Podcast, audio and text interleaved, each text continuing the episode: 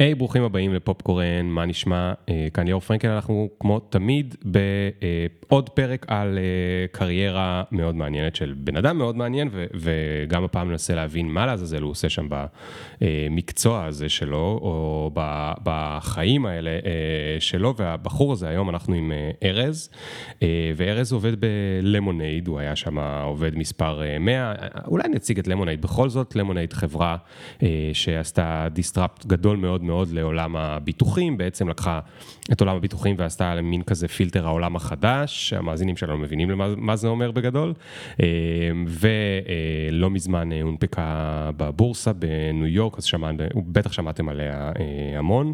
אה, היום הם כבר יותר מאלף איש שם, אבל הוא, הוא בעצם ה-VPRND, זאת אומרת שהוא אחראי על כל המפתחים, פעם היה לו צוות של 20, היום יש לו צוות של 160, נכון? משהו כזה. מדויק.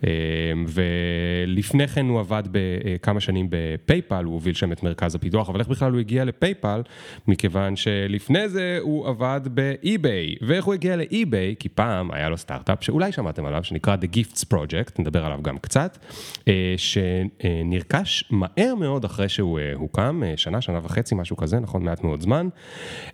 אז אנחנו נשמע על כל הגלגולים האלה, אבל גם מעניין אותי שארז יספר לנו קצת מה הם עושים שם בעולם ה-R&D ובעולם הפיתוח, כל המפתחים האלה שכל היום מדברים עליהם וכולם רוצים מהם יותר ואין מהם מספיק. אה, מה הם עושים שם ביומיום, מה, מה, מה הם מפתחים כל הזמן שם. אה, וגם נשמע קצת על הזווית הניהולית שלך, אה, נשמע שכבר סברת די מספיק זמן בשביל שתהיה לך אג'נדה משלך, אז זהו, אנחנו ניתן רגע למוזיקה את המקום שלה ונתחיל בעוד שנייה. Yeah.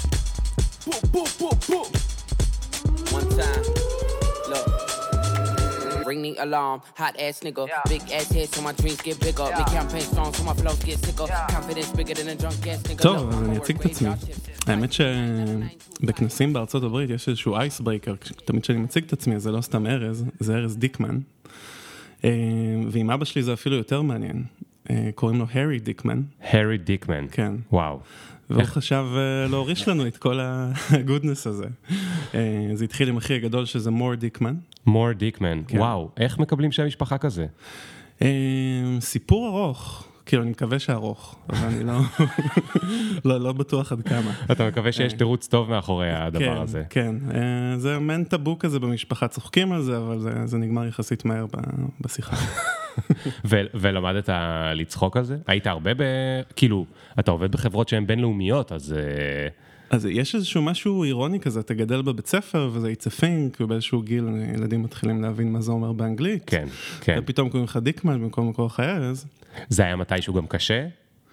או אה, שזה מהר עבר על הצחוקים? יש איזשהו שלב כזה, אתה יודע, אני בן אדם יותר אופטימי, הכי גדול, בן אדם כזה מאוד ביקורתי, אז הוא תמיד, אה, השיח כזה עם ההורים, למה לא החלפתם את זה, למה לא mm. עברנו לאיזשהו קיצור כזה דן במקום, או משהו כזה, משהו כזה עברי, אבל אני לוקח דברים אה, בהומור, ובאמת, כן. כאילו, כשאתה לוקח בהומור, אז גם אנשים מסביבך, כאילו, זה מעלה איזשהו חיוך. הקטע, הקטע המפתיע הוא, אני עובד עם הרבה אמריקאים כבר הרבה מאוד שנים, זה משהו שהוא לא מדובר, כאילו, כאילו אתה רואה שהם חושבים... מה זאת אומרת, הם כאילו חושבים על זה? הם חושבים על זה, אתה רואה את המבט, את הרגע הזה, את ההיסוס הזה בעיניים, אבל הם לא, לא ממש ניגשים לזה, לוקח זמן עד ש...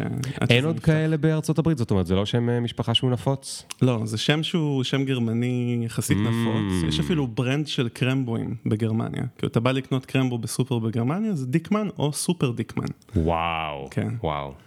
טוב, קצת מזכיר את הסיפור של וויקס. למי שמכיר, ולא לא נפרט את זה פה, כי כבר uh, עברנו את uh, מגבלת ה-PC שלנו ל... לגמרי, לא, לא חשבתי שנתחיל ככה. בסדר, אתה יודע, לפעמים יש הפתעות. לא, אבל חייבים לדבר על זה, אי אפשר, אתה יודע, אני מזמין אותך, בזימון רשום ארז דיקמן, וזה, אי אפשר uh, לדבר על זה. אני שמח לגלות שאתה עם הומור לגבי זה. בטח. אין ברירה, אין ברירה. אז תגיד, ארז, מה זה הדבר הזה שהוא, uh, uh, אני אעשה כאילו אני בכלל לא יודע. מה זה פיתוח, development, R&D, מה זה כל הדבר הזה? מה אתם עושים שם כל הזמן? ולמה אנשים חושבים שאתם כאלה אה, אה, אה, חשובים בארגון?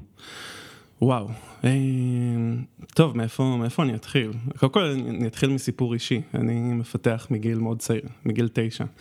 לא יודע אם היום זה נחשב צעיר, אבל לפחות בזמנו לא היה הרבה resources כדי ללמוד פיתוח, היית צריך ללחוץ על F1 ב BASIC, אתה לא יודע אנגלית בכלל, אתה מתחיל לנסות to decipher מה בדיוק קורה שם, ומתחיל לבנות כל מיני משחקים, והתהליך הזה של היצירה של ליצור משהו יש מאין, הוא, הוא תהליך מאוד יצירתי, הרבה פעמים אנשים מסתכלים על פיתוח או computer science בתור משהו מאוד uh, nerdy אפילו, לא geeky, כן, כאילו כן. מתמטיקה, כל מיני דברים כבדים, אבל בסופו של דבר אתה חושב על משהו ואתה יוצר אותו, מאפס. Mm. אז מה, רגע, מה עשית, בגיל תשע, מה יכולת ליצור עם ה-F1 הזה, מה זה יצר? אז קודם כל זה הגיע עם שני משחקים, אה, זה הגיע עם Nibbles, אה, שזה כאילו סוג של Snake כזה שאוכל כל מיני דברים ולאט לאט נהיה יותר ארוך. כן. אז אתה מתחיל לשחק עם זה, מוסיף צבעים, משנה קצת, עושה שכשהוא נתקע בצד אחד של המסך הוא מגיע מהצד השני. זאת אומרת, אתה יכולת לתכנת על גבי המשחק. אה, אוקיי, כן. אז זאת אומרת יכולת להוסיף לו נגיד אה, תכונות חדשות, או לשנות את איך שהוא נראה, או לשנות את איך שהוא מתנהג. בעיקרון, the world is your oyster, עם mm. ה-capabilities שלי בגיל תשע, שידעתי לקרוא ולהגות את המילים, אבל לא הבנתי מה הן אומרות, אז uh, עשיתי the best I can, אבל כן. uh, סקרנות ויצירה של דברים זה תמיד משהו שמלווה אותי לאורך כל החיים.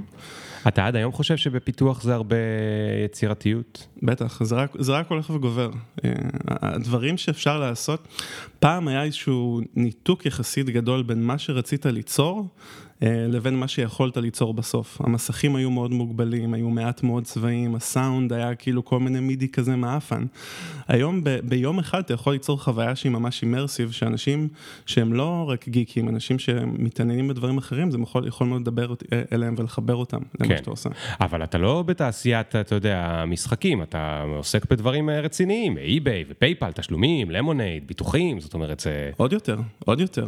כאילו, תחשוב... התחלנו קצת לדבר על Lemonade, אז בעיקרון Lemonade יש משימה מאוד ברורה ומאוד שאפתנית של לתקן את מערכת היחסים של חברות הביטוח עם המבוטחים. כי המבוטחים תמיד חושבים שחברות הביטוח דופקות אותם. נכון, ותכלס זה, זה לא אשמה של אף אחד, פשוט המודל הוא כזה שכשאני תובע את חברת הביטוח, אם היא מחליטה לשלם לי, היא מפסידה כסף, אם היא מחליטה לא לשלם לי, אז אה, אני מתוסכל מהסיטואציה הזאת. כן. וגם אם יש כוונות טובות, בסופו של דבר התהליך הוא מאוד מאוד מסורבל. עכשיו, גם כשאתה חושב על הגיל של החברות האלה, חברות שקיימות עשרות שנים, מאות שנים, כן. חברות המובילות, אז ברור שטכנולוגיה לא היה בבסיס של מה שהם עשו. Mm. פה מתחיל הקסם. Uh, הרבה דברים שאתה לא מצפה, כי אני, אני אגע בכמה דברים, אם יש משהו יותר מעניין אפשר uh, לחפור עליו, אבל uh, בוא נתחיל בחוויה עצמה. כשאתה קונה היום ביטוח בלמונייד, אתה לא לוחץ קליקים באיזשהו דשבורד כזה של שנות ה-90, אתה מדבר עם צ'טבוט. Mm. עכשיו, האסוציאציה הראשונה שאתה חושב על צ'טבוט, התקמצנו עליי, לא השקיעו באנשים, לא רוצים לתת לי שירות שהוא פרסונליזד, אבל פה זה בדיוק להפך. בנינו חוויה שהיא עם חוש הומור, חוויה שהיא פרסונלית, חוויה שיודעת לטפל בהרבה מאוד דברים שהיית רוצה לעשות. כן. ובמקום לחכות שמישהו יענה לך או שאתה תמתין על הקו, אתה קונה תוך 90 שניות אה, אה, ביטוח. תוך 90 שניות כן, קונים ביטוח? כן. וואו. כן, הביטוח הכי מורכב שיש לנו כיום זה ביטוח חיים, ביטוח מן הסתם שהוא כרוך גם בשאלות שהן אינטימיות, שאלות שלא לא קל אה, לענות עליהן, זה ביטוח שהוא לוקח משהו כמו חמש דקות לקנות אותו. וואו. אה, אבל אנחנו מוכרים גם אה, למשל ביטוח שהוא ביטוח בריאות לחיות מחמד. Hmm. שזה משהו שתוך כדי זה שאני מספר עליו מעלה בי חיוך, כי, כי זה מוצר אה, חמוד, אתה יודע. כן, כן. חתולים, כלבים. כל מי שהיה לו כלב מתישהו הגיע למסקנה למה אין בעצם אה, ביטוח על הדבר הזה. לגמרי, ו- ובארצות הברית הרבה מהאנשים שקונים אה, ביטוח לחיות מחמד בלמונייד זה הביטוח הראשון שהם קונים. אז כאילו בראש שלי... אה, אוקיי, אתה בא לעשות את ה... אתה עכשיו אחראי לבנות את הצ'טבוט הזה, נכון? יש שם איזשהו אה, משהו שיודע לנסות, הרי אין שם בן אדם, יש שם צ'טבוט, נכון? אז אה, באיזה טכנולוגיה יש מאחורה? אתה צריך לנסות להבין מה אני רוצה על ידי המילים שאני כותב. וכל אחד מתבטא קצת אחרת במקלדת, מישהו יגיד... כמה זה עולה, ומישהו יגיד uh, כמה זה יעלה לי, ומישהו יגיד כמה אתם רוצים, ויש כאילו אלף סוגים, נכון, של, של דרך לשאול את השאלות, ואתה צריך להבין את כל סוגי השאלות ולדעת מה התשובה לענות לי, כי התשובה הכי מעצבנת מצ'טבוט זה לא הבנתי מה אתה רוצה, או אני לא יודע לענות על זה, נכון? כן, אני שונא שגוגל כן. אומרת לי... Uh, I don't have an answer for that. או הכי גרוע כמו בסיינפלד, ש Kramer עונה לטלפון והוא לא יודע על מה לחצו, אז הוא אומר... אה, בחרת שלוש, והשלוש זה לא מה שבחרת. כן, כן. אז גם ה confidence זה משהו אה, מאוד מאוד חשוב. כן. בגדול בעולם הזה של אה, conversation experiences, יש שני דברים עיקריים שאתה מנסה לעשות. אחד זה להבין מה הכוונה של המשתמש, או מה ה intent. כלומר, מה הוא רוצה to get done. כן. והשלב השני, לחלץ את הפרמטרים מתוך השיחה. נגיד, אני בונה צ'טבוט שעכשיו מזמין לי שולחן במסעדה. אז כן. אני רוצה לדעת שהכוונה היא להזמין שולחן במסעדה. ואני רוצה מתוך המשפט שאני מתקשר עכשיו עם הלקוח, להבין באיזה יום הוא רוצה להזמין, כמה אנשים הולכים להגיע למסעדה וכל מיני דברים כאלו. כן. והקסם הוא גם להבין את ההקשר. אם אתה מבין את ההקשר, זה ממש שיחה שהיא קולחת. כלומר, אתה לא צריך לקבל את כל המידע במשפט אחד, אתה מנהל איזושהי שיחה ולאט לאט אתה אוסף את זאת האינפורמציה. אומרת, כל פעם אתה אוסף עוד איזשהו פרט. בדיוק. על ידי מה? על ידי זה שאתה שואל אותו שאלות? אתה מעודד אותו להגיד את הדברים המדויקים למה שאתה צריך? כן, נגיד... אה, אתה זה הצ'טבוט, זאת אומרת, לא ארז. בוא, בוא, בוא נדבר על שיחה כאילו פוטנציאלית, נגיד יש לי, אנחנו מוכרים אה, ביטוח דירה בארצות הברית, ואתה כותב אה, לצ'טבוט שאתה רוצה לבטל את הביטוח, ואז כן. אנחנו שואלים אותך אה, למה, ואתה כותב כי אתה עובר לסטייט אחר. כן. ואז אנחנו שואלים אותך, אתה רוצה אז לבטל או להעביר את הפוליסה לסטייט אחר? ואז אתה אומר, אה, וואלה, לא ידעתי שאתם מכסים גם בניו ג'רזי, כן. נגיד. כן. ואז השאלה הבאה, אוקיי, מגניב, מה הכתובת החדשה שלך? ויכול להיות שאתה פשוט תגיד את הכתובת כאילו עם הזיפ קוד, או הכתובת בלי הזיפ קוד, ואז השיחה ממשיכה לפי אינפורמציה שאנחנו צריכים לקבל. והקסם פה הוא, הוא להפתיע לטובה, כאילו גם uh, לנחש דברים או לאסוף דברים מ-third parties כדי שלא תצטרך לתת לנו הרבה אינפורמציה, וגם להכניס אלמנטים של שיחה, נגיד אתה, שואלים אותך מה ה-date of birth, אז כאילו uh, להגיד איזשהו משהו מצחיק על המזל שלך, כאילו משהו שקשור לבני, לא כן.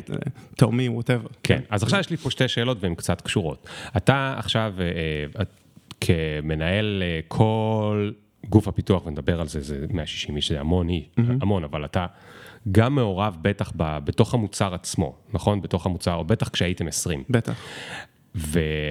ועכשיו אני שואל, אמ- אמרת קודם שלפתח יש בזה הרבה יצירתיות. עכשיו הנה, נתת דוגמה ספציפית של הומור. מישהו היה, יכולתי לדמיין שיש מישהו שהוא כזה מגני והגיע, לא יודע, מעולם הטלוויזיה, והוא איש הקריאייטיב, והוא יושב, והוא כותב לך את כל הקופי, ואתה רק צריך להכניס את זה לצ'טבוט כאילו כמו אה, מכונה.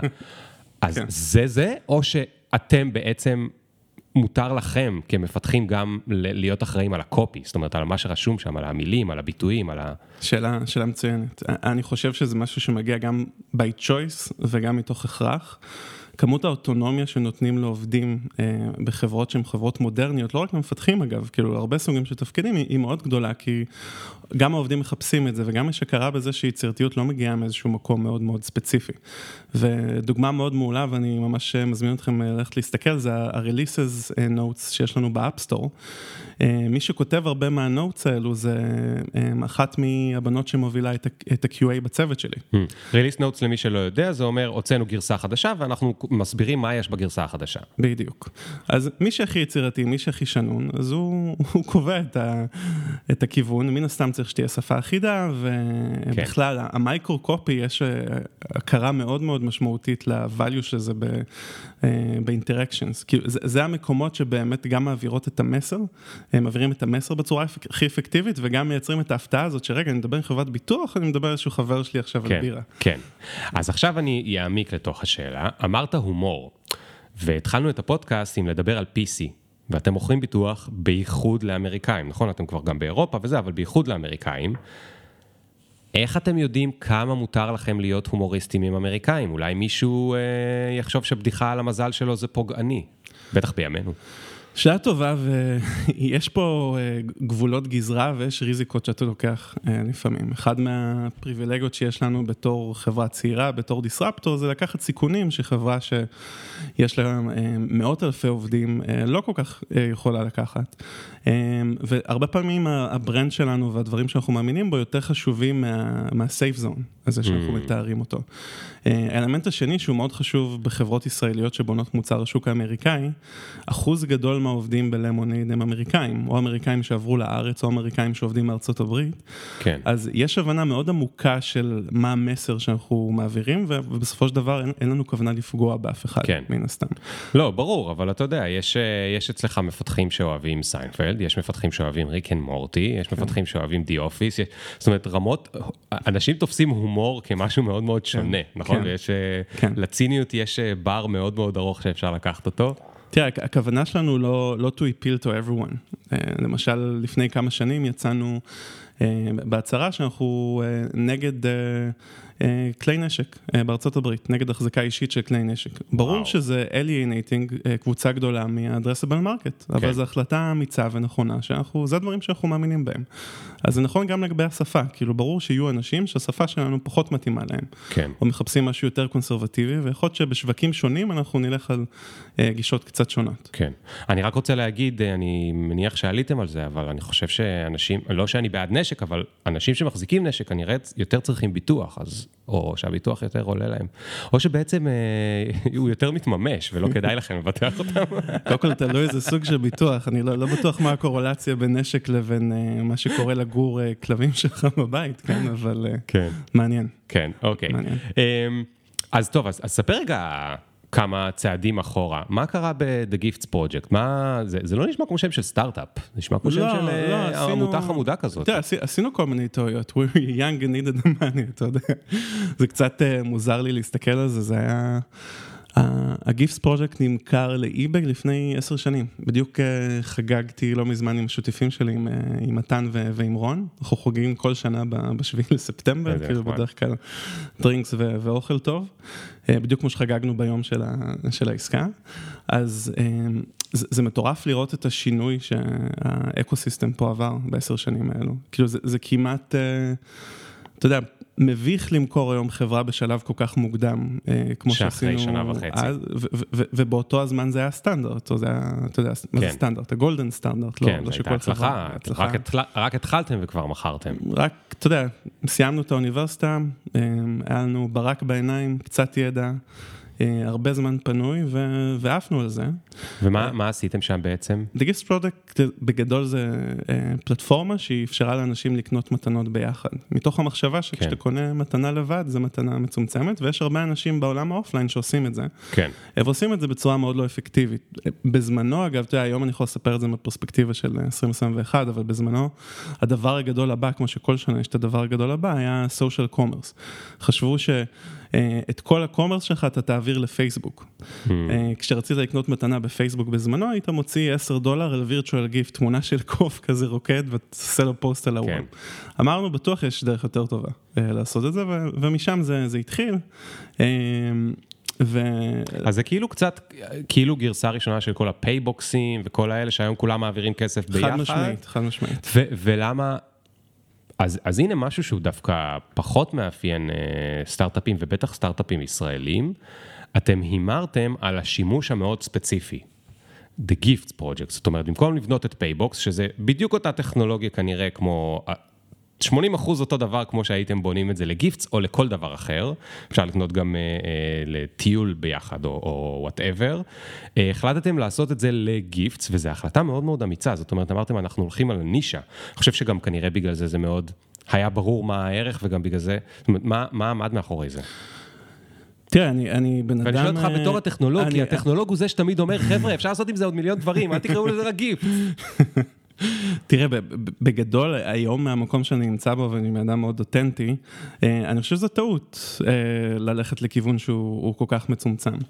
אבל מצד שני, גם זה בטח משהו שאתה תזדהה איתו, כאילו, כשאתה, כשאתה חושב על מתנות כל היום, וזה האווירה במשרד, וכאילו, וזה ה vibes, אז זה מייצר איזשהו משהו קסום. כשאתה מאוד מאוד מפוקס על ה gifting experience, והחוויה שלי בתור recipient של gift, כאילו, איך אני מייצר את התחושה הרגשית החיובית הזאת, אז, אז זה באמת היה הפוקוס במשרד, וזה היה ה upside בתוך כל הסיפור הזה. אה, צריך לקחת בחשבון שבזמנו אה, לא היה אפילו אייפון. כן, כאילו כן. כשאנחנו התחלנו רק לחשוב על מה, מה עושים, לפחות יצא הדור הראשון שלה, לא היה App Store, סליחה, כן. היה אייפון, אבל לא היה כן. את ה App Store. כן. אז uh, הכמות, כאילו, uh, לבנות לתוך איזשהו נישה כזאת made, made sense כלשהו, uh, ועשינו הרבה טעויות לא, לאורך הדרך, ובדיעבד אני חושב שלמדנו מזה, ואפשר כן. לראות הרבה מה learnings האלו uh, אצל השותפים שלי כיום. כאילו גם, uh, גם רון באמפפי וגם uh, מתן במיליו, בדיוק הלכו לתחומים כאלו שהם הם תחומים מאוד מאוד רחבים. כאילו, כן, כן. מיליו זה B2B payments, אמפפי זה עיסוק בכל העולם של אחרי המוות, ואיך הם מקלים על אנשים בהתמודדות עם הגריף וכל הלוגיסטיקה ש... כן, לא עם. לא עם אלה שמתו, עם, עם המשפחות שלהם שנשארו. יכול להיות שזה משהו כן. שהוא, אתה יודע, לא, לא חוסמים שום אה, אבניו בשלב הזה, כמו שאמרנו. המגבלות של AI, אתה יודע, רק מתחילים להבין. כן, כן, כן. כן, האם, האם נגיע אחרי המוות. אז, ו- ו- כן. וגם אז אתה חושב ששם אתה היית חלק מהיצירתיות בטח. של המוצר? בטח. תראה, ההפרדה המלאכותית הזאת בין טכנולוגיה למוצר היא, היא כמעט ולא קיימת. כלומר, יש type A ו type B personalities כאלו, כאנשים שאוהבים להיות במחסן וכאילו, עזוב אותי מאיזה value אני מייצר ל customer, אני רוצה לשפר את האלגוריתם, לבין אנשים שרוצים לפגוש את הלקוחות בבית שלהם ולהבין בדיוק כאילו איך אני פותר להם את ה-pain points. כן. אצלי היום בצוות, אם אני מוצא מישהו שהוא גם A וגם B וכאילו עף על הכל ביחד, זה ווין ווין. כן. כאילו, תחשוב על הפשן שאתה מגיע למשרד, שאתה רק פותח את הדשבורד ורואה את הלקוחות שלך מספרים על דברים רעים שקרה להם, ואיך עזרת להם אה, לצאת ממשהו כן. שהציף את הבית שלהם, והם עכשיו עכשיו באיזשהו מלון ואתה מפצה אותם, וכל התהליך הזה אוטומטי. כן. אה, זו חוויה שהיא מבחינתי, אני לא, לא, לא יכול להתפשר עליה כשאני בוחר את, את המקום הבא שאני... אבל אני יכול להגיד שמהצד שלי, שאני הרבה שנים ב product, ופחות שנים בצד של ה dev, הפחד הוא הרבה פעמים שאם ניתן למפתחים להיות כמה יצירתיים שהם רוצים, הם הרי אנשים סקרנים, הם יתחילו לפתח כל מיני דברים שפחות צריך אולי.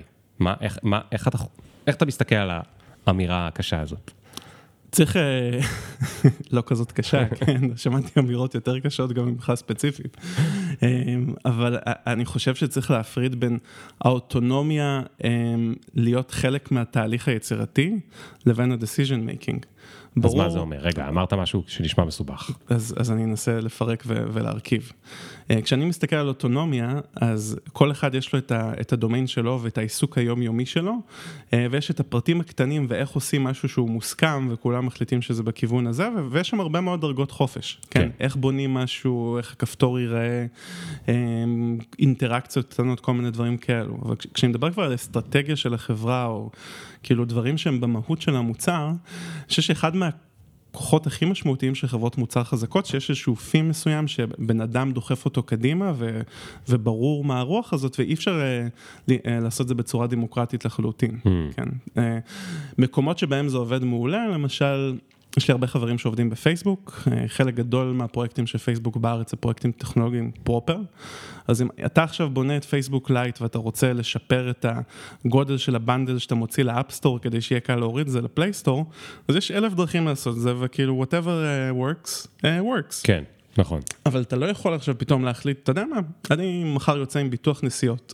כן. אתה יודע, זה, יש דרך ארוכה מהמחשבה הזאת. כן, אה, או לא, אני מכיר מישהו שעובד ב Facebook Lite, אמרתי לו, אני יודע איך תפתור את זה, מה הבעיה, פשוט תורידו את כל התמונות. תעלו גרסה בלי תמונות. בדיוק, אז גם דרגות חופש זה משהו שהוא קיים, אבל הוא צריך להיות קיים בהקשר. הקשר מסוים. אתה, איך אתה מחבר את החבר'ה שלך לביזנס, והאם הם מתעניינים בביזנס? חלקם כן, חלקם לא. אני מעדיף שכן, שכולם יתעניינו, כי מבחינתי אז כאילו זה יתרון גדול בלעבוד בלמונייד. אתה יודע, כן. אחד, כשאני דיברתי עם שי לפני שלוש שנים על ההזדמנות של לעבור ללמונייד, אז אני ידעתי להעריך את שי ה... שי אחד הפאונדרים. שי אה, וינינגר. כן. כן. שי ודניאל הקימו את, אה, את למונייד. אה, אז ידעתי להעריך את, ה, את החוזק בזה שזה חברת consumer, שהבסיס, ה critical mass, נמצא בישראל.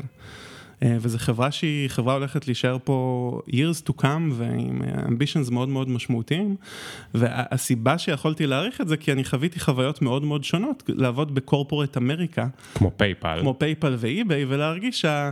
טוב, יש את החבר'ה היצירתיים האלו והסופר מוכשרים בתל אביב, אבל הם לא בהדקוורטר, כן? כן? הם לא באמת יכולים to make the big decisions. Mm. הם לא יכולים uh, uh, להבין איך המשתמש uh, עובד, um, אז uh, נחזיק אותם כל עוד זה make sense. כן. אז אמרתי, בוא, בוא נהפוך רגע את, ה, את הפרספקטיבה, ו, וזה, וזה עובד, כן? זה עובד, והיום uh, יש לנו צוות גלובלי, וה, והמרכז של הצוות הפיתוח הגלובלי הוא בתל אביב, שזה, mm. uh, ו, וזה כולל גם את, ה, את המוצר. כן. מה, מה אתה מרגיש באופן כללי על כל הסיפור הזה שלאחרונה החברות אמרו, אוקיי, אתם יודעים מה, בעצם נקים את רוב החברה בישראל, ואיכשהו נשתלט על העולם מישראל הקטנה. אמ, אני חושב שזה ממש אה, שינוי אסטרטגי, לא רק במובן הטכנולוגי, אלא גם, אתה יודע, במובן הכלכלי והאסטרטגי של מדינת ישראל.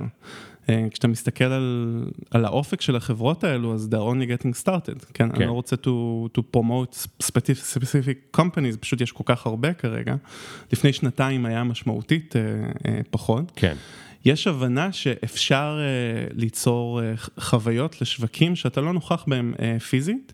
ואני חושב שהקורונה מאוד uh, האיצה את התהליך המחשבתי הזה, כאילו פתאום אני יכול לעשות בורד מיטינג מבלי להיפגש עם הבורד שלי, אני יכול לגייס עובדים במקסיקו מבלי לפגוש אותם אפילו פעם אחת, כן. וזה עובד ואני יכול to motivate them, אז למה שאני לא אוכל לבנות מוצרים ללקוחות שהם? כן. אני לא יושב איתם עכשיו באותו המרקט. תגיד, אתה גם איש משפחה, נכון? יש לך... יש לי שתי uh, בנות. שתי בנות. אחת uh, בדרכה להיות בן אדם, היא ארבעה שבועות, ארבעה וחצי שבועות. כן. יש לי שאלה מאוד uh, אישית. בתור איש משפחה, אתה שמח שנגיד למונייד החליטה שההדקווטרס יהיו בישראל? אתה חושב, האם זה חלק מהסיבה שאתה חושב שיכול להיות שיותר ויותר חברות פתאום נבנות מישראל? כי פשוט משהו השתנה בזה שנהיינו גם הגברים להרבה יותר אנשי משפחה מנגיד לפני עשר שנים או עשרים שנה? אז זה שתי שאלות נפרדות והתשובות שונות לשתי השאלות. אמ, אני חושב ש... אתה יודע, אחד מהקונספציות, אתה יודע, אני עברתי מסטארט-אפ לאי-ביי, מאי-ביי לפייפל, זה שאה, אתה יכול להתחיל לנוח, איזה כיף, אתה עכשיו ב corporate America, 9 to 5 job.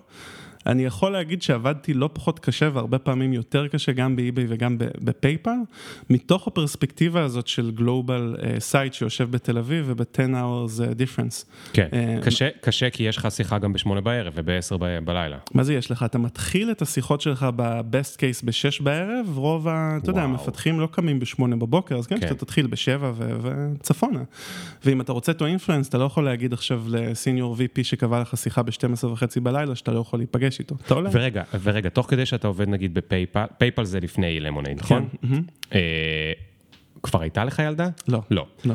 ואתה עכשיו עושה שיחות בשש ושבע ושמונה, ואתה כבר מבין שאתה הולך להיות איש משפחה, וזה משפיע על ההחלטה שלך? זאת אומרת, אתה אומר, אה, אה, זה לא נורמלי, כאילו, אני לא אוכל ככה להיות איש משפחה?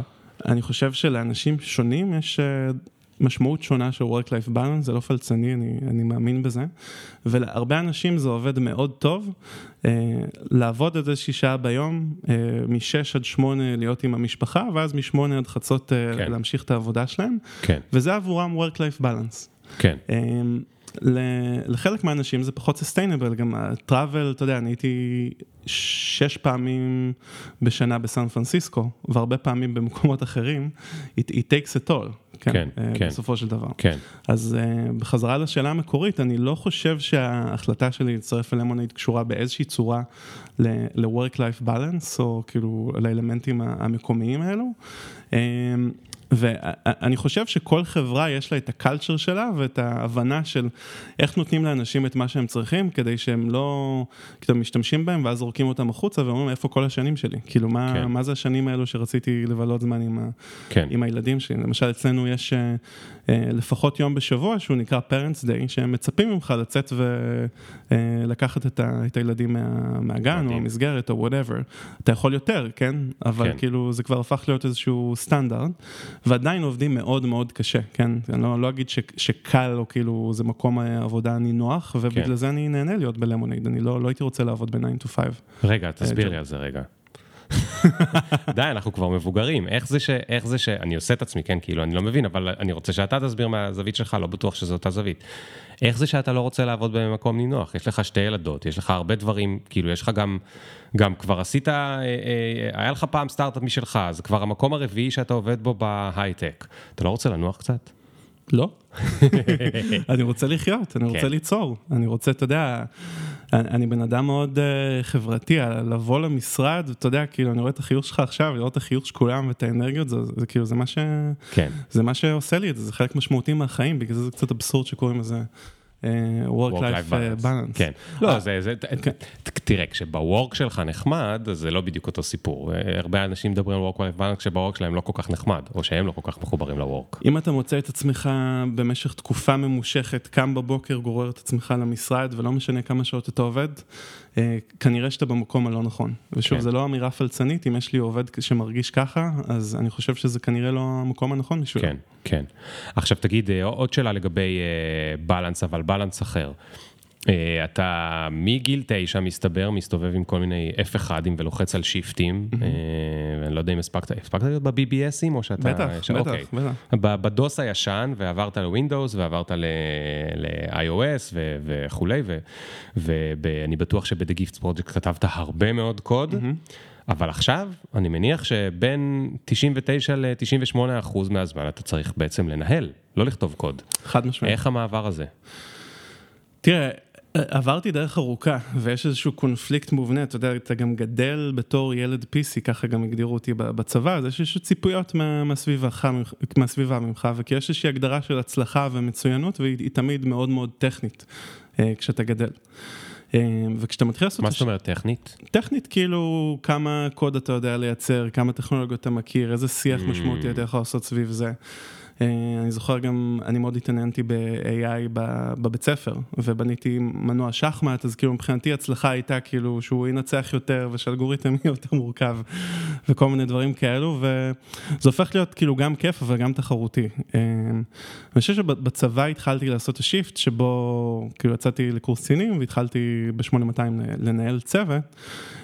והיה לי הרבה מודלים לחיקוי, אנשים שכאילו טכנולוגית היה ברור שהם ברמה הכי גבוהה שיש, בטח בארץ, אבל קידמו אותם לא כפשרה, כי אתה יודע, הם, הם לא יודעים לתכנת אז יודעים לנהל, קידמו אותם כי הבינו שככה הם עושים את האימפקט הכי כן. גדול. אבל אני לא אשקר שלקח הרבה מאוד שנים עד ש... להיפטר מהאימפוסטר סינדרום הזה, כן? כשאתה מבלה תקופה ארוכה, וכאילו עבורי אני כבר עשר שנים מנהל פיתוח כן. כמעט לא, לא נטו, אבל האחוז הניכר מהזמן שלי הוא, הוא בפגישות, בשיחות, ב- בדברים אסטרטגיים, ב-people כן. uh, כן, גם אה, בתשמין. כלכלה. כן, תשמין כלכלה, nothing is wrong with, with that. עם הזמן, אז uh, אתה כבר לא הטכנולוג הכי חזק uh, בחדר. Um, ואתה צריך uh, to recognize שהמקצוע שלך הוא כאילו fundamentally um, שונה מהמקצוע כן. הקודם שהיה לך. תגיד, אתה אוהב אה, לגייס ולפטר? אני שואל את זה כי זה, זה נישה ספציפית בתוך ניהול, נכון? בתוך ניהול יש גם לגייס ולפטר גיוסים כמונח ופיטורים. ביחד, או אה, לגייס לא. פסיק לפטר? לגייס, ושאלה דומה על אה, לפטר. זאת אומרת, יש את לנהל אנשים בתוך פרויקט, עכשיו כולנו זזים קדימה, יש את זה. יש לנהל שינוי שמשהו קורה, או שיש פיבוט. יש אה, ל- לעזור לבן אדם כשהוא, משהו אישי עובר עליו. אבל יש קצת את ה... יש את שני הצדדים כאילו של ה... שאתה מתעסק בעצם עם הרבה... בטח בגיוס, אתה מתעסק עם הרבה אנשים שלא הולכים להיות עובדים שלך, וזה מלא עבודה שלפעמים מנהלים מרגישים שהיא כאילו אין להם כוח לזה, זה מלא מלא מלא מלא עבודה. בסוף אתה צריך למצוא איזשהו יהלום או איזשהו מישהו בתוך אה, ערימה של הרבה מאוד אנשים שרוצים. ויש את הצד השני לגמרי, שאולי נגיע אליו תכף, שזה הלפטר, שזה גם משהו לא נעים, לא נחמד, לא, אולי, פחות כיף, אוקיי? פחות משאר הזה, זה פתאום נהיה מאוד אישי, זה פתאום נהיה מאוד כאילו חיים של מישהו, ולא רק אה, כן. הקוד שלך טוב, טוב, הוא לא טוב, והביזנס שלנו זז או לא זז לכיוון. אז בוא נדבר רגע על, אה, על אה, שניהם. אתה אוהב לגייס? אני מת על זה. זה כאילו, אתה מדבר על יצירתיות, וואו. בעיניי, אתה יודע, כאילו, תלוי איך אתה מסתכל על זה, גם היה פרק לאחרונה על, על גיוס, אה, ו- והקשבתי לכל הפרק, אה, עם, המג... עם המגייסת, כן. יערה. ואתה יודע, תמיד כשאני שומע גיוס, אז גם אסוציאציות מהצבא, אני חושב על המוסד בכלל, גיוס, כן, מה, מה זה גיוס? גיוס זה לנסות uh, להבין מי האנשים שהיית רוצה למשוך אליך, ולהיכנס להם uh, לתוך המערכת ש- אה, שיקול דעת ולהבין מה טוב עבורם, כן? כן. ולראות איך אתה מוצא את הפיט הזה בין מה שהם מחפשים לבין מה שאתה מחפש, ו-if everything works, הם, הם איתך בחדר. כן. אז יש בזה משהו, משהו כן, קסום. כן.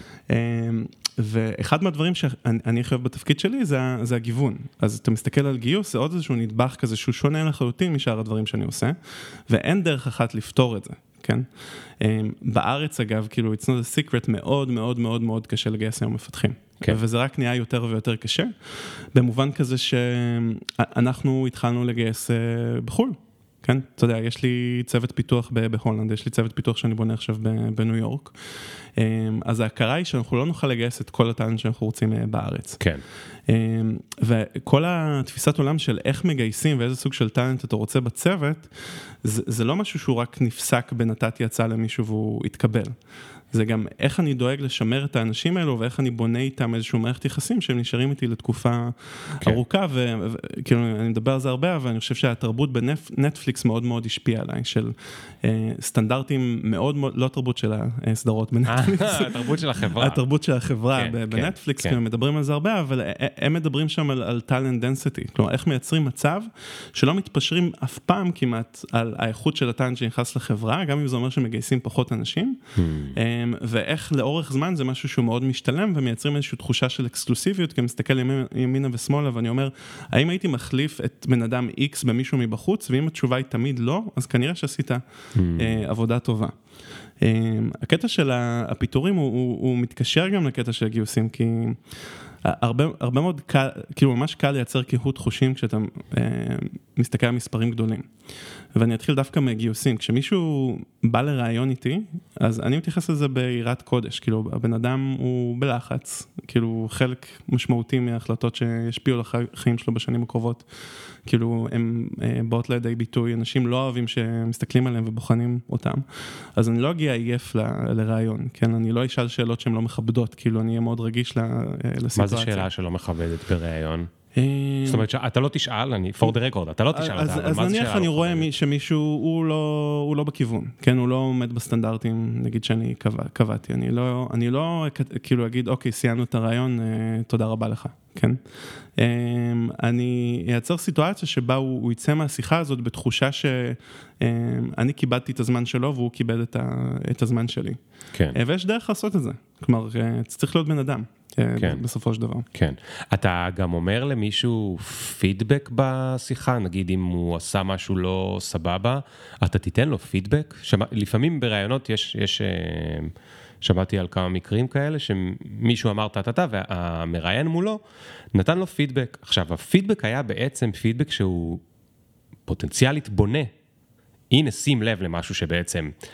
לא אמרת או לא זה, או, או זאת אומרת, זה לא היה פידבק על מיומנות, אלא יותר על תקשורת או על uh, התבטאות וכולי וכולי, אבל בגלל הסיטואציה הזאת של הקצת מרות, שהמראיין הוא כאילו קצת מעל המרואיין שרוצה לעבוד שם, mm-hmm. הוא לא קיבל את זה טוב. ומה אתה חושב על זה? אני חושב שזה מורכב וזה תלוי, תלוי סיטואציה. אני אגיד מתי זה ברור שכן ומתי אה, כנראה שלא. אז בתפקידים יותר משמעותיים, או תפקידים שכאילו יותר בכירים, אז um, בעצם התהליך רעיון הוא, הוא יצירת ריליישנשיפ, זה לא רק איזושהי טרנזקציה. ובאיזשהו moment in time אתה מגיע לשלב שיש לך ספק, או שאתה מרגיש שיש תכונות מסוימות אצל המועמד שהן לא מתאימות uh, לתפקיד. Um, ואתה לא רוצה לקבל החלטה שהיא חד צדדית. כן. ותמיד, תמיד, כאילו, אתה יודע, זו תכונה שלמדתי משי, שוב, כאחד הפאונדרס וגם הבוס שלי בחברה, um, הישירות בצורה שהיא מכבדת. כלומר, איך אני אומר למישהו, תשמע, אמ, אני מרגיש שאין בינינו כימיה. כן? וזה חשוב, חשוב לי, כן, אני רוצה, כן. אנחנו עושים תפקיד משמעותי, אנחנו עובדים הרבה שעות ביחד, אתה לא פתוח איתי, כן? כן. וזה משהו שכאילו קונבנציונלי, אתה לא אמור להגיד, זה לא מקצועי, כן? כן. אבל זה כן משמעותי, זה כן משמעותי, וזו החלטה שלך מבוססת על, על הנקודה הזאת, והרבה פעמים אני רואה שמשהו נפתח אצל בן אדם, כשאתה אומר לו משהו בכנות, גם אם זה משהו שלילי, פתאום נוצר פה איזשהו, איזשהו חיבור. כן. המקומות שזה יותר בעייתי זה ש... אני, אני לא הייתי נותן למישהו פידבק בשלב מוקדם, כאילו זה איזשהו משהו שצריך לבנות בצורה הדרגתית, מישהו מגיע לשיחה ראשונית, אני לא אגיד לו, תשמע, כאילו, נראה לי שאתה מדבר יותר מדי, אתה לא כאילו חותר לעניין וזה, כאילו, מה אני עשיתי, איפה אני עבדתי עד עכשיו כדי להיות כאילו רשאי לתת לך את הפידבק הזה, בוא נבין כן. שבכלל אנחנו בכיוון, ואז נגיע לאיזושהי רמת בשלות כזאת באינטראקציה, כדי שאני אוכל לתת לך את, ה, את הפידבק. תגיד, אה, אני לא יודע אם אה, מותר לך לגלות את הסודות, אבל אה, מה הכי מרשים אותך אצל מועמדים? אמ, מרשים אותי אצל מועמדים. אגב, רגע, בוא נשאר במטה, אתה חושב שזה טוב לגלות את הסודות או לא? כי יש לאנשים עם גישות שונות. אני לא מאמין בסודות. אוקיי, אז אני לא מאמין, לא מאמין בסודה, אני מאמין ב... כאילו לשתף כמה שאפשר, וזה בסופו של דבר חוזר אליך. אוקיי. אני, אני שותף בהרבה מאוד פורומים שמשתפים כמה שיותר. אוקיי. אתה יודע, חוץ מחברה ציבורית וכל הדברים האלו כן, מסביב, מה כן, שאסור, כן. מה שאסור לספר, אבל כאילו, מה שמרשים אותי הכי הרבה במועמד, זה שקיפות. כלומר, שקיפות שהוא אומר לי באמת מה חשוב לו, ומתייחס לטוב ולרע, לדברים שאני אומר, כי... היום עם הגודל של הצוות שלי והשאיפות צמיחה, זה כבר לא אני מדבר עם מישהו בוא תעשה תפקיד X, זה מדבר עם מישהו ולדעתי הוא מתאים לחברה, בוא נעבוד ביחד כדי לראות האם יש הזדמנות שהיא טובה לחברה והיא טובה גם אה, למועמד. אתה מתכוון עם גודל הצוות שלי מספיק גדול, שאם יש מישהו מעניין אז יש הרבה מקומות שונים שבו אני יכול להכניס אותו, חד, נכון? חד משמעי. אוקיי, כן. הבנתי. נגיד, אה, או, כאילו להפך, בפייפל.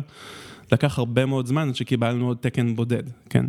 אז שם השיח הוא מאוד מאוד ספציפי, האם אתה מתאים לתפקיד X, mm. כן? אבל עבורי אני כל הזמן רוצה להיות בקשר ישיר עם אנשים מאוד מוכשרים שהם מאוד מתאימים ל set of values שאני מחפש, ומצאנו בוא, בואי. כן. כן. אמ, אז, אז הש... בעצם כן. אתה כמו קפטן של נבחרת ובמקום 11 אז יש לך 160 מקומות uh, ל... לאייש, נכון? אז אתה יכול לחשוב על הרבה... כן. ו... ואתה גם חושב על זה בתור נבחרת? זאת אומרת, ממאוד בטח, בחינות? כן. תראה, יש כל מיני דברים לעושים כמו diversity.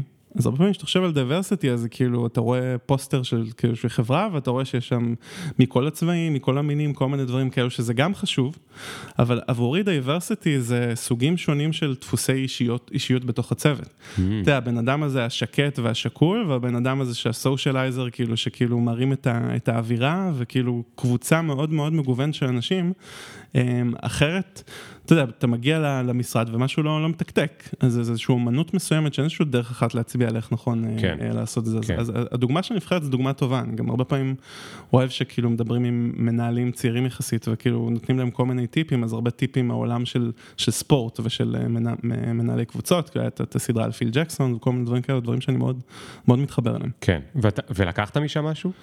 אה, כן, כן, אני, אני חושב שיש משהו... אמ, בלנהל טאלנטים ברמות שיש היום אה, בארץ, שהוא מאוד דומה לקבוצות כדורגל עם המסי והרונלדו של העולם. כלומר, איך אתה נותן גיידנס מאוד מאוד ספציפי למישהו שהוא מאוד אטרקטיבי, אתה יודע, כאילו, הוא יכול מחר ללכת למקום אחר, ויוצר את החיבור הזה והזיקה למקום כדי שהוא יתאבד על משהו שהוא צריך לעשות. אמ, והדינמיקה לא תהיה של, אוקיי, מה אני נותן לך כדי שתיתן לי בחזרה, אלא, אוקיי, אנחנו ביחד בתוך הקבוצה הזאת, כאילו, דוד, בוא, כן, כן. בוא נעוף על זה. כן. תגיד, אתה, אני יודע שאתה כאילו ה-VP, אז אני לא יודע אם אתה בכלל יכול אה, לדמיין את זה, אבל אתה גם נשמע בן אדם מאוד מודע לעצמו ואינטליגנט, אז אני אשאל אותך בכל זאת. אתה מאמין שהיום החבר'ה יכולים לייצר נאמנות למקום העבודה? אני מדבר על החבר'ה המבוקשים ביותר. האם זה משהו שהם באמת מייצרים? אמ, אני לא בטוח שהייתי בוחר במינוח שבחרת, של נאמנות. אז אתה כן, תחליף מה שבא. כן, כאילו, אה, זיקה אולי, אה, חיבור. אני חושב ש... צריך לייצר סיטואציה שטובת האינדיבידואל זה גם טובת החברה ו- ולהפך, כאילו ווין ווין, ואני רואה ערך גם בתחלופה. יכול להיות, אתה יודע, בצוותים אחרים גם שהייתי, יכול להיות שיש מישהו שהוא שמונה שנים עכשיו בצוות, ואני רואה שטוב עבור הבן אדם הזה לנסות מקום אחר. אתה יודע, כן. כאילו לפתוח את הראש, כאילו לקבל פרספקטיבה על עצמו, כן. אולי כאילו הוא צריך לשנות כיוון. כן. אמ, אני לא אנסה לשמר אותו רק כי זה, כי זה טוב לי. כן. אמ, אני חושב ש... עובדים שהם מרוצים, זה עובדים שנשארים לאורך זמן ומביאים את חברים שלהם. אה, היום יותר מ-50% מהאנשים שמגיעים אליי לצוות מגיעים מהפניות או רפרלס כאילו של אנשים מתוך הצוות, ומבחינתי זו אינדיקציה מספר אחת אם מישהו מרוצה או לא. Hmm. בעולם שלנו יש עוד כל מיני גורמים שאני אהיה נאיבי לא, לא להתייחס אליהם. אתה מסתכל על חברות נגיד שהנפיקו שלשום. אז ברור שמי שיש לו מניות שכאילו אה, כולם אה, יבשילו בעוד ארבע שנים, אז הסיכוי שהוא יעזוב בארבע שנים האלו הוא יחסית אה, נמוך. כן, כן. אז זה גם מרכיב, והרבה פעמים אני רואה סלידה של אנשים מלדבר על כסף. אבל כסף, כאילו, לא סתם אתה קוראים לזה compensation, כי זה פיצוי על הזמן שלך, וזה צריך להיות משהו הוגן ומשהו שהוא תחרותי, ואני חושב שזה חלק מהסיפור. כן. אז גם הזיקה למקום, גם הפיצוי ההולם, גם התחושה של התקדמות, גם... והקלישאה הזאת שאני גם מאוד מתחבר אליה, שהדבר שהכי משפיע על השביעות רצון שלך בעבודה זה הבוס שלך. אם טוב לך עם הבוס שלך, אז טוב לך במקום עבודה, כן? כן. הדרגות חופש שהוא נותן לך, הגיידנס שהוא נותן לך, אה, האמונה שהוא הבן אדם הנכון במקום הנכון, אז כאילו זה, זה, זה הרבה דברים ביחד שצריך אה, שכולם יתקתקו. תגיד, קרה לך שחבר'ה אצלכם סיפרו לך בשקיפות וכנות על מה שקורה אצלם בלינקדאין? הרי היום בלינקדאין יש בעצם... זה נהיה יותר גרוע מטינדר. אה, כל מי שקצת יודע כן. לעשות את העבודה שלו, מחזרים אחריו בלינקדאין, והסיטואציה היא שבן אדם עובד בחברה, והוא רוצה, הוא רצה לעבוד פה, הוא בא לפה, הוא שמח שלקחו אותו, הוא, כיף לו עם החבר'ה, אבל קצת כמו כזה בטינדר, כל הזמן יש לו פומו, כי מישהו מצלצל לו בלינקדאין בהודעות, היי, hey, hey, רצינו, חשבנו, אולי תרצה לשמוע גם על, והוא אומר, לא, טוב לי, אני לא רוצה לשמוע, אולי, ולמחרת שוב, עוד שבוע אחרי, עוד חודש זה, כן. בסוף מתישהו, אתה יודע, יש את הפחד הזה של uh, one bad week, וכאילו עכשיו כשיצלצלו לו בדלת הזה, אתם יודעים, אולי אני רוצה לשמוע. איך, אה, זה נורא קשה להיות מנהל באווירה הזאת. בכלל נהיה יותר ויותר קשה להיות מנהל, אני חושב בתקופה הזאת, גם לא דיברנו על כל remote environments והרבה challenges שיש עכשיו uh, בעולם, לא, לא קל להיות מנהל, אבל I'll take it uh, any day. Um, ואני חושב שלא רק שאני לא נאיבי, גם עובדים מראים לי את זה הרבה פעמים בצחוק, יש גם הרבה שטויות שבנות כותבים, גם לי פתאום מציעים כל מיני תפקידים לא, לא קשורים ואני מראה את זה לאנשים אחרים, ואתה מדברים על הומור, אז אני חושב שדווקא בגלל הווליום יש קצת קהות חושים. אתה פעם mm. אה, עברו ארבעה חודשים, לא קיבלת הודעה, פתאום פנו אליי מספוטיפיי, אולי זה מעניין. כן, מה כן. זה, יש לי הזדמנות עכשיו שלא תחזור, אני חייב כן. to pursue, אבל כן. היום אני לא חוזר אליהם, בעוד חודשיים הם גם ירצו אה, לקחת אותי, אז אני לא יודע כל כך איפה שמים פה את mm. המשקל. אבל אני חושב שצריך להוריד את הנאיביות הזאת מלייצר קריירה בחברה, כן? אה, בוואלי לקחו את זה to the extreme, אני חושב שזה lose-lose situation, כאילו הפזם שיש לאנשים בחברות המובילות זה זה שנה, שנה וחצי. וואו. אני חושב שרק להכשיר מישהו שיכיר את החברה ויבין את כן. הדינמיקה וכל זה, זה לפחות חצי שנה. אה, כולם מפסידים מזה, כן? לא כולם, אה, אתה יודע, כלכלית העובדים מרוויחים מזה, אבל כאילו בלונג טרם זה לא סוסטיינבל מבחינתי. כן. ודווקא בארץ עובדים הם, אני מרגיש שיש יותר נאמנות ויש איזשהו משהו כזאת, ב... אולי מגיע גם אה, מהתרבות בצבא של כאילו דבקות במטרה ולהרגיש כאילו שהעבודה זה לא רק מקום עבודה וכאילו I'm losing face כאילו אם אני לא כנה עם, ה, עם הבוס שלי וזה לא רק משהו שאני בא אליו בבוקר to make a, a living, אז אני חושב ואני מקווה שאני לא נאיבי, אני חושב שזה משהו שהוא חוזק. חוזקה מאוד משמעותית של השוק הישראלי, ואני מקווה שנצליח... אה, וכשאתה מסתכל בקורות חיים, אתה מתעניין בעניין הזה של כמה שנים הם נמצאו בכל מקום? בטח. יש כל מיני קורסים כאלו מצחיקים של אה, ללמוד איך לקרוא קורות חיים, כן. וואלה, תלמד אותי משהו. אה, זה, זה אינדיקציה אחת, או נגיד האם בן אדם שם... לא, אבל רגע, מה האינדיקציה? אם הם נשארו הרבה, אם הם נשארו מעט מדי, זאת אומרת, אם הם עברו כל שנה? מישהי, אני מדבר גם בלשון זכר כל הזמן, כן, זה יכול להיות גם אה, מישהי. כן.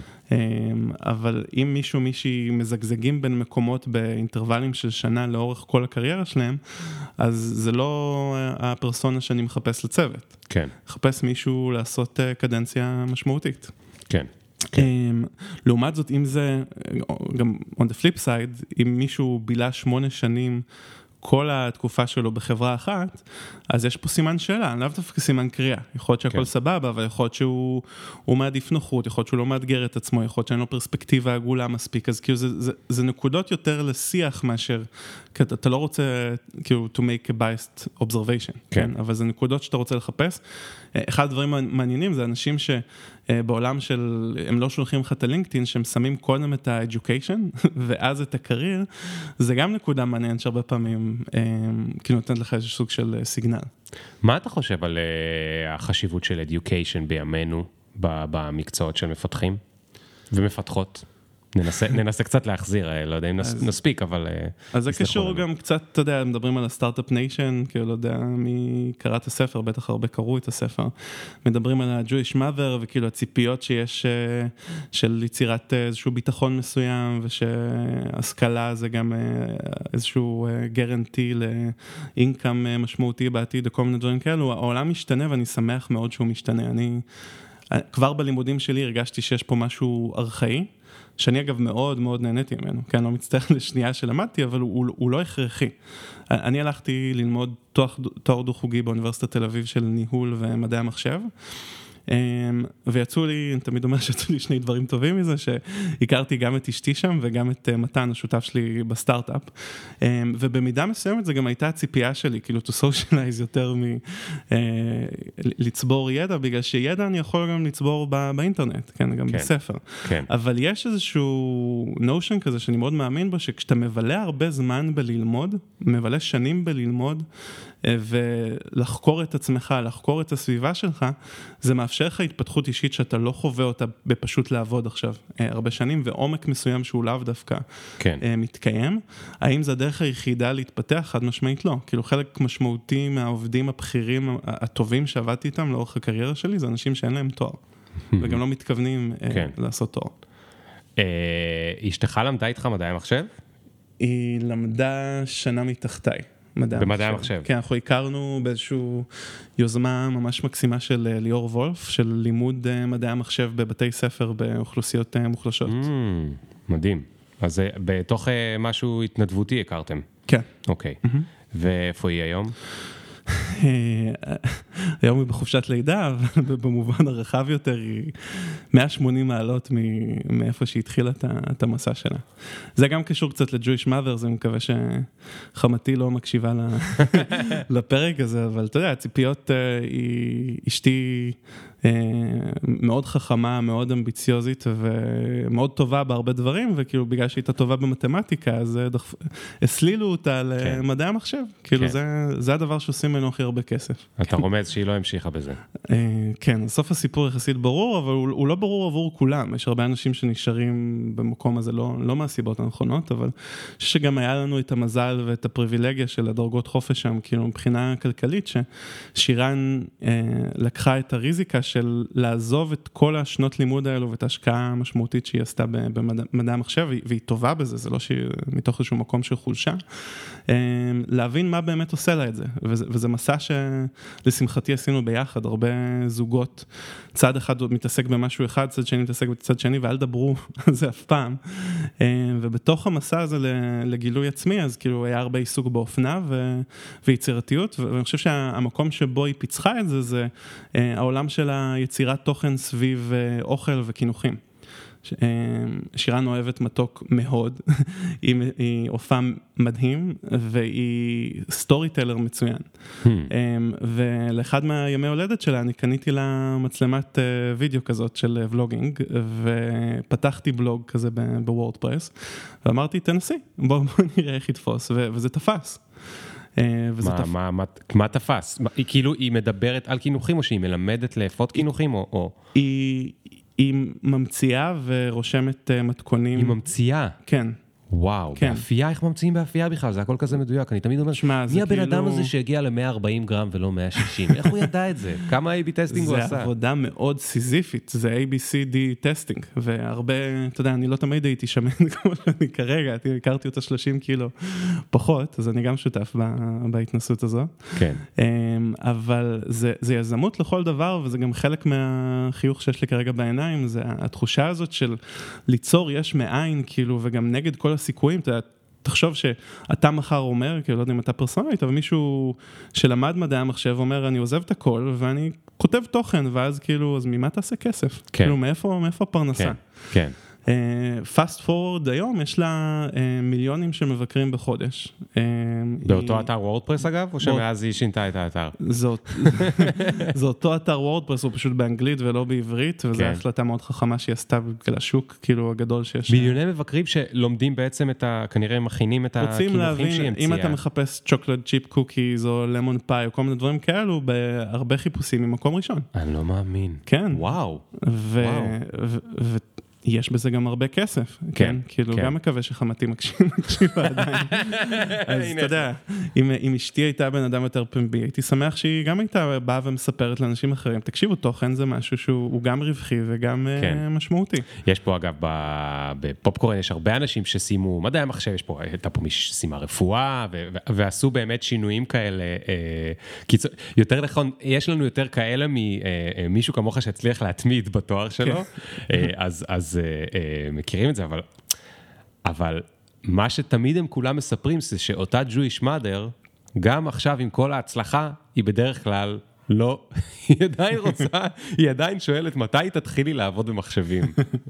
אני חושב שעברנו, עברנו את המשוכה הזאת, כנראה שיש איזושהי דרגה מסוימת של הצלחה. כן. לא יודע, אני גם שומע את אסף גרנית במשחקי השף, תמיד מספר את אותו סיפור, שעדיין הוא מרגיש כאילו שצריך להוכיח את עצמו כן, כן. להורים שלו, אז יכול להיות שיש איזשהו מקום מסוים כזה, אבל אצלנו זה פחות תופס ברמה כזאת שכל פעם שעולה עוד אלף followers באינסטגרם, אנחנו מקבלים screenshot מאבא של שירן כזה, של הנסיכה שלי, המלכה שלי, כאילו בדרך למיליון, כל מיני דברים כאלו, אז מאוד מרימים לה ומאוד אה, דוחפים אותה בכיוון. תגיד, בתור אה, אה, סמנכ"ל פיתוח, כמה זמן מהזמן שלך מוקדש למעלה, זאת אומרת, לשבת עם שאר המנהלים על אסטרטגיות ויעדים ו-OKRs וכל מיני דברים כאלה, וכמה זמן מוקדש אה, למעלה, לא צריך להגיד למטה, אבל לחבר'ה כאילו שעובדים איתך? זה, זה מאוד תקופתי והפוקוס הזה זה אחד מה-changes הכי גדולים בתפקיד שלי. אתן דוגמה, נגיד, כשאני הצטרפתי ללמונייד וזו תקופה קצת, אה, קצת שונה, שליש מהזמן שלי הייתי עסוק בכתיבה של אה, Security Policies. אה, כאילו בין השאר הייתי גם ה-Chief Information Security Officer. וואו, אתה אוהב את זה? קודם כל לא, לא ידעתי, אפור, לא נכון? ידעתי אם אני אוהב את זה. את החלק של הכתיבה של ה-policies. תסביר שנייה מה זה Security Policy, כי זה... זה הרבה מסמכים.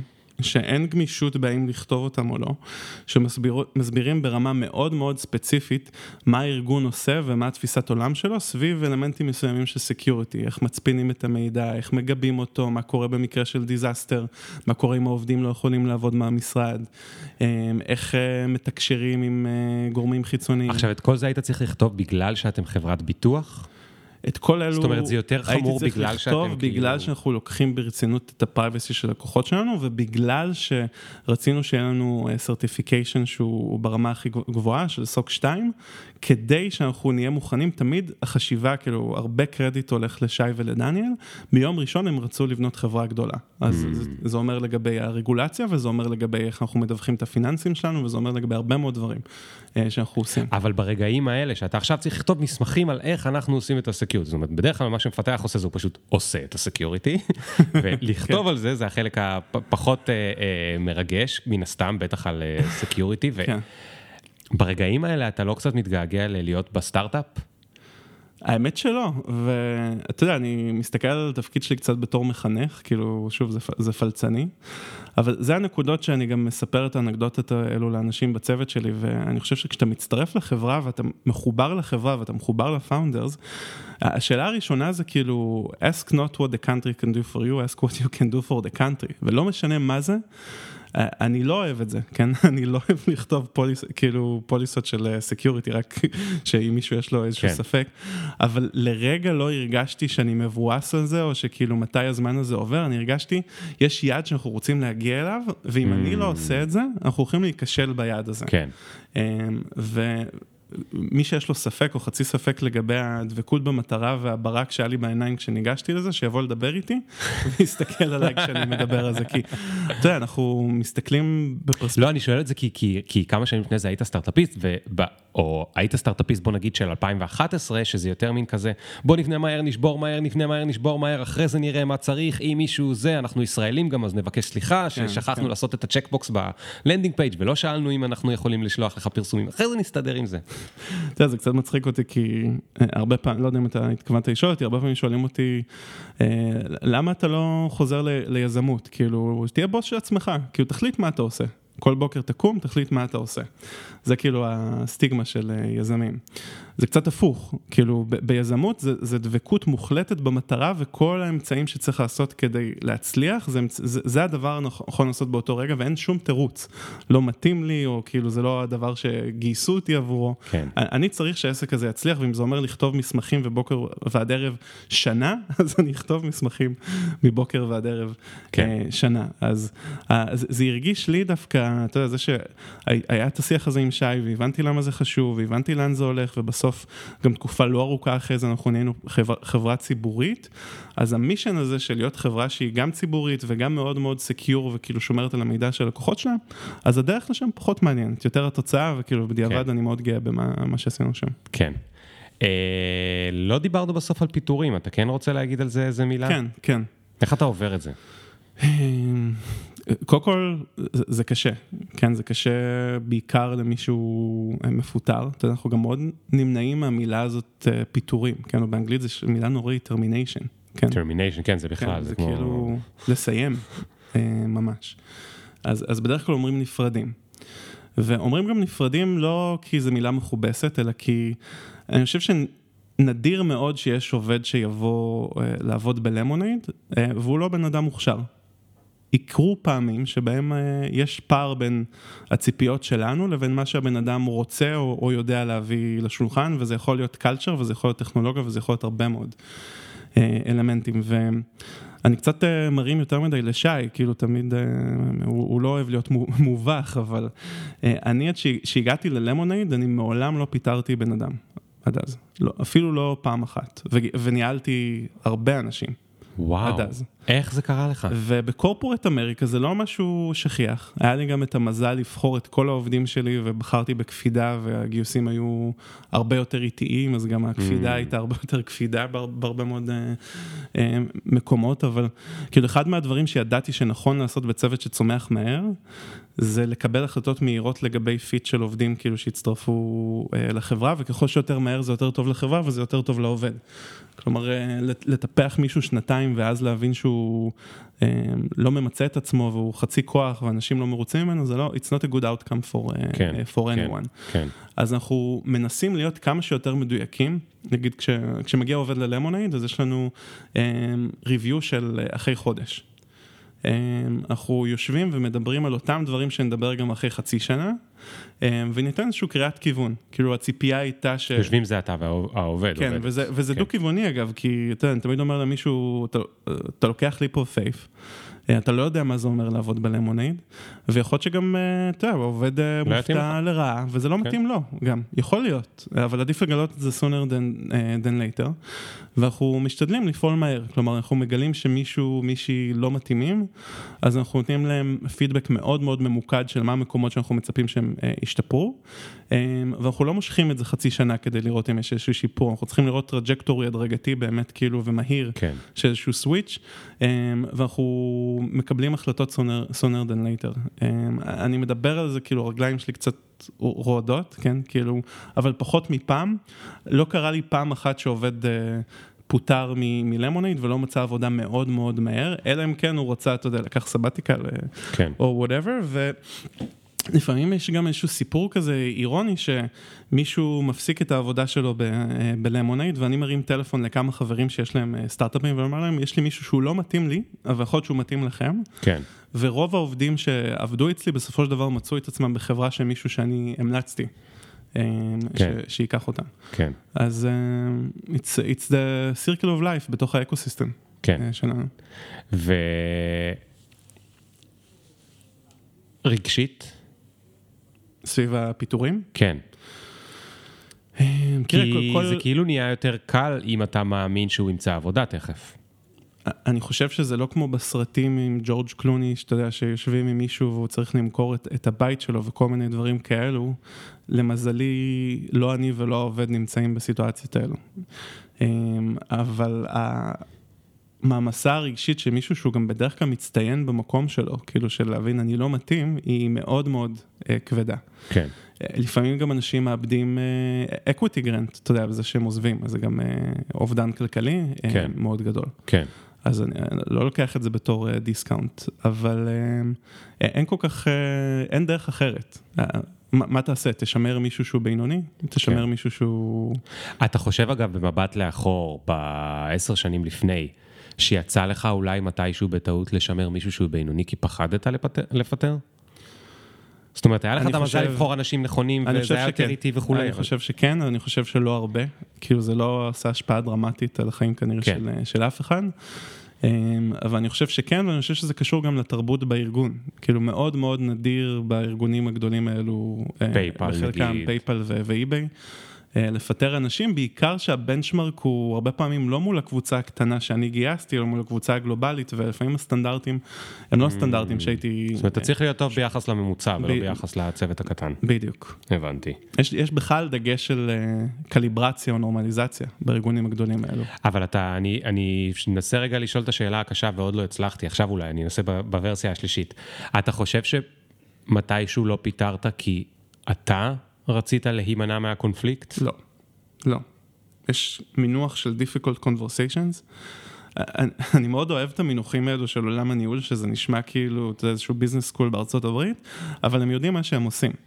ומנהלים צעירים אצלי בארגון, אז הרבה פעמים אני מדבר איתם על ניהול difficult conversations, והימנעות מקונפליקטים, שזה דבר מאוד מאוד אה, אה, בעייתי. ושכיח. Um, אבל יש משהו מאוד אמיתי כאילו לדבר על הדבר עצמו.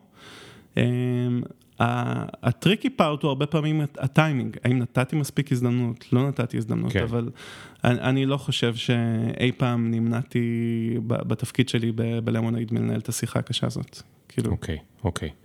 טוב, ארז, תשמע, אה, אה, אנחנו כאילו באווירת נכאים של פיטורין, אז אה, בוא נעשה רגע שאלה אחרונה. לעבור לזה. היית מתחלף עם אשתך? אם, אם היה לך כבר מיליוני מבקרים לחודש והיו אומרים לך שאתה יכול כל יום לבשל... אה, זו שאלה טובה, קודם כל לא, כאילו התשובה, התשובה היא ברורה, הדרך המחשבתית לשם היא קצת יותר, יותר עמוקה, כאילו, אני לא, חושב... לא, נגיד שהיית יודע לאפות לא, טוב כמוה. לא, אבל אה, קודם כל לא, לא עף על עצמי, אבל אני אופה טוב, אני מבשל מאוד טוב, ואני גם מאוד אוהב את זה, כן, אני מאוד אוהב את זה, ועבורי, זה, זה תהליך היצירה, אין הבדל... אז שאלה עוד יותר קשה. כן. אז זו שאלה קשה, אבל העולם שלה הוא, הוא מאוד בודד, מבח... כאילו, בהסתכלות שלי. כלומר, היא עובדת עם עצמה, ואולי עם קצת, אה, יש לה עובדים עכשיו, אבל כן. הם עובדים שהם עובדים ברימוט, ועושים כן. עבודה מאוד עצמאית.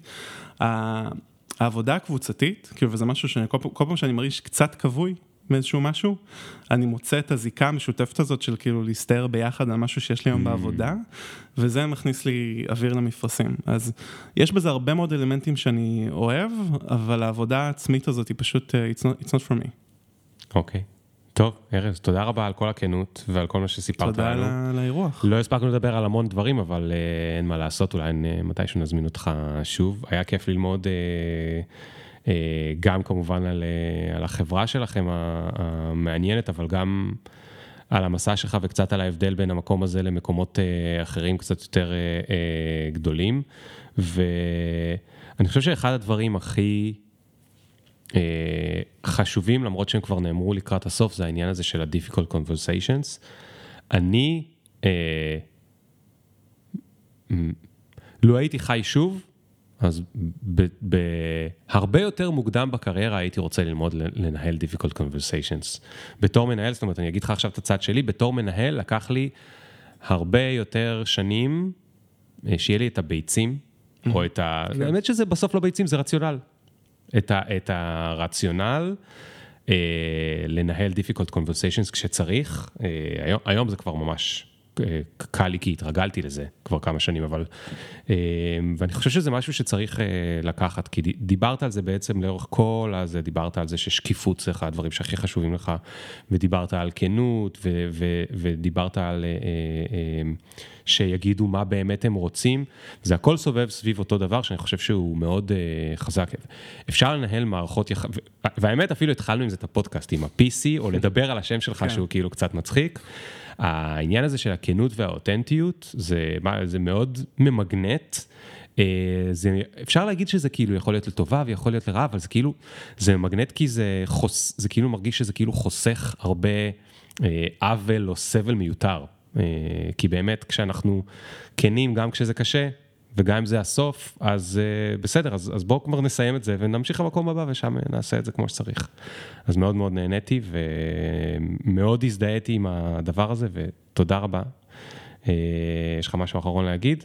Uh, my pleasure, ודיברנו המון על עבודה, אבל כאילו אני רק אסכם בעוד משפט פלצני, שבעיניי הרבה מהדברים שאמרנו לגמרי תקפים גם בחיים האישיים. כאילו נכון. כל ה-difficult conversations וכנות ולהתמודד עם דברים עכשיו ולא לדחות אותם אחר כך, אז כאילו כן. זה משהו שהוא מאוד משמעותי בשבילי. אז רגע, איך איך קוראים לאשתך? שירן. אז אתה אומר לשירן כשמשהו לא טעים? אני מחכה להזדמנות שזה יקרה, כן? זה עוד לא... או, עד כדי כך. כן, אתה, אתה מוזמן, פעם באה אני אבוא עם מתנות, עכשיו קצת תקופה יותר... אה, וואו, אה, מדהים, טוב, אה, אני אקח את זה. יאללה, ביי, תודה רבה, ביי ביי. Did you get my mentions? Question, do you even fuck with a nigga like me? Will you want me in about three days? Really? IDC. Cause every time a nigga talk, they can't see the big up picture. Fuck your filter, me can't go run, but me can't repeat. Nah.